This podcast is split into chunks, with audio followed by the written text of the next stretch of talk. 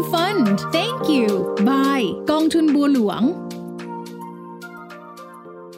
สวัสดีครับ นี่คือแอมฟันแตงกิวกับเรื่องราวต่างๆ ของกองทุนรวม กับผมเสกสรรตวิวัฒจากบลจบัวหลวงเช่นเคยนะครับ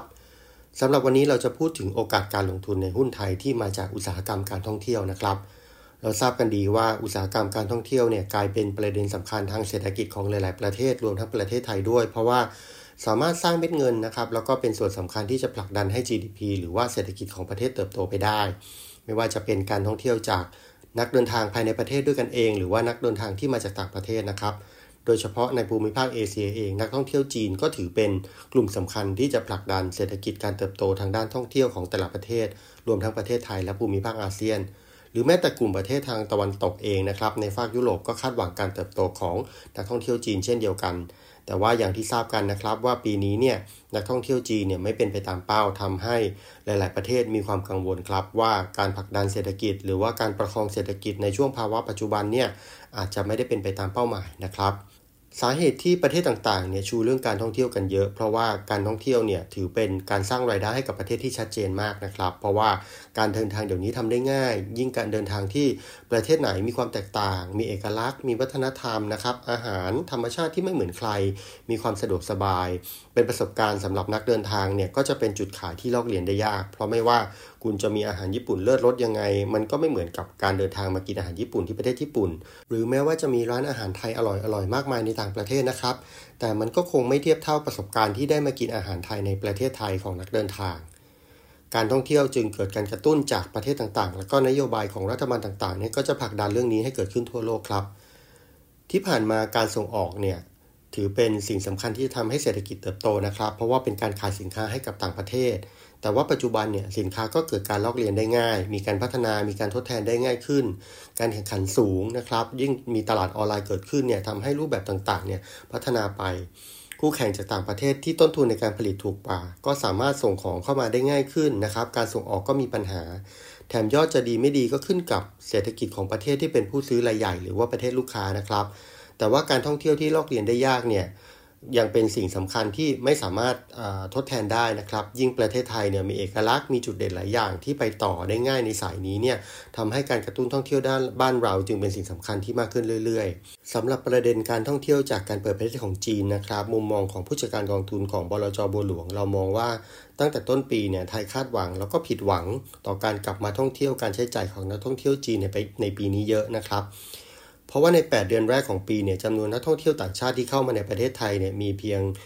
17.9 ล้านคน จากเป้าหมายที่ตั้งไว้ 25 ล้านคนนะครับแล้วก็นักท่องเที่ยวชาวจีนเนี่ยเข้ามาเพียง 2.2 ล้านคนในปัจจุบันนะครับจากเป้าหมายที่ตั้งปีที่ตั้งไว้ทั้งปีคือ 5 ล้านคน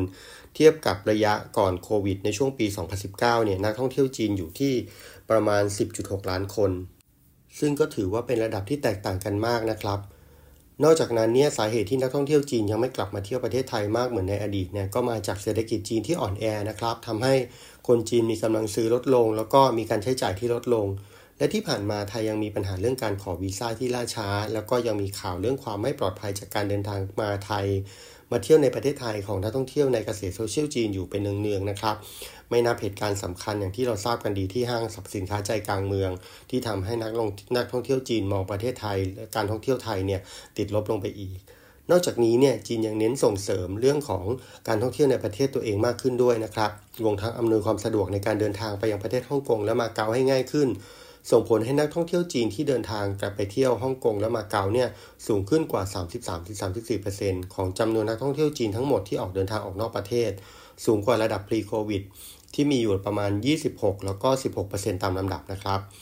นอกจากนั้นเนี่ยประเทศไทยยังมีคู่แข่งมากขึ้น หลังจากที่ล่าสุดทางการจีนได้ผ่อนปลนให้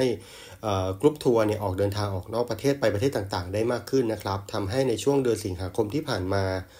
จึงมีกรุ๊ปทัวร์ของประเทศจีนเดินทางไปยังประเทศใหม่ๆนะครับ ไม่ว่าจะเป็นสหรัฐอังกฤษเยอรมันออสเตรเลีย เกาหลีใต้แล้วก็ญี่ปุ่น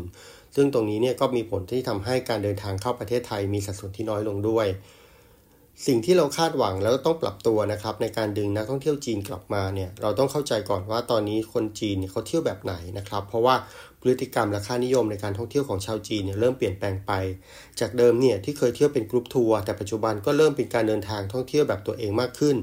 เรามองบ้านเราก็ได้ครับ คนไทยเวลาไปเดินทางออกไปนอกประเทศนะครับแรกๆเราไปยุโรปไปญี่ปุ่นไปเกาหลีเนี่ยก็จะไปกับกรุ๊ปทัวร์เพราะว่า ไม่มีความคุ้นเคย มีความไม่แน่นอนหลาย ๆ อย่าง แล้วก็มีความกังวลในเรื่องของภาษาวัฒนธรรม หรือว่าความสะดวกสบายกฎระเบียบต่าง ๆ แต่ปัจจุบันนะครับโลกพัฒนาไปไกลมาก การเดินทางด้วยตัวเอง ท่องเที่ยวด้วยตัวเองเนี่ยทำได้ง่ายนะครับ ก็เป็นเทรนด์ที่มาเกิดขึ้นกับนักท่องเที่ยวจีนเหมือนกัน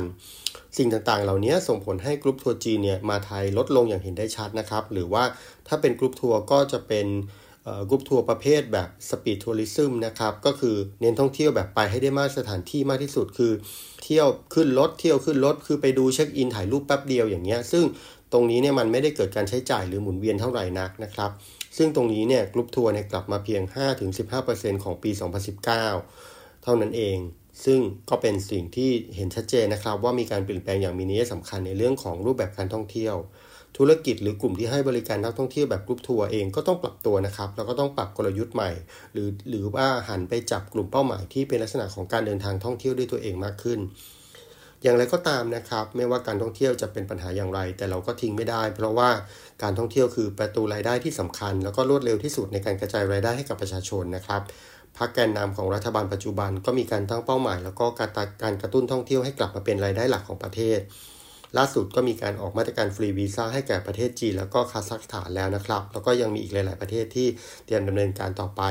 แล้วก็นอกจากนั้นเนี่ยยังมีการตั้งเป้าหมายให้ไทยเนี่ยต้องกลับมามีรายได้จากการท่องเที่ยวนะครับจากเดิม 1.9 ล้านล้านบาทเป็น 3.3 ล้านล้านบาทภายในปี 2567 หรือว่าในปีหน้านะครับ โดยมีแผนการเร่งเจราจากับประเทศต่างๆ เพื่อปลดภาระการขอวีซ่า รวมทั้งยกระดับหนังสือเดินทางของไทยให้สามารถเดินทางได้ทั่วโลกมากขึ้น นอกจากนั้นในแผนระยะยาวเองเนี่ย เราก็พยายามจะสร้างตัวเองให้เป็น Festival Hub of Asia โดยการสร้างเทศกาลของไทยนะครับให้ไปถึงระดับโลก แล้วก็มีนักท่องเที่ยวเดินทางมาในช่วงเวลานั้นๆ แล้วก็มีการดึงเทศกาลระดับโลกมาจัดในประเทศไทยให้มากขึ้น รวมทั้งมีการผลักดันให้เราเป็นหับเรื่องของการเดินทางนะครับ ไม่ว่าจะในเรื่องของผู้โดยสารหรือว่าการส่งสินค้าทางอากาศ แล้วก็ยกระดับสนามบินนานาชาติให้สามารถรองรับนักท่องเที่ยวจำนวน 120 ล้านคนให้ได้ภายในปี 2570 ครับ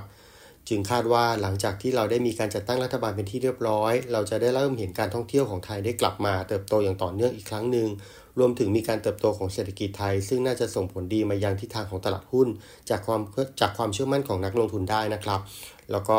หุ้นในประเทศไทยหลาย ๆ ตัวหลาย ๆ กลุ่ม โดยเฉพาะสินค้าอุปโภคบริโภคเรื่องของ transportation ทานสิทต่าง ๆ ก็มีผลต่อเนื่องจากอุตสาหกรรมการท่องเที่ยวทั้งนั้นครับ และนี่ก็คือเรื่องราวที่นำมาฝากกันในวันนี้สำหรับวันนี้ขอลาไปก่อน สวัสดีครับ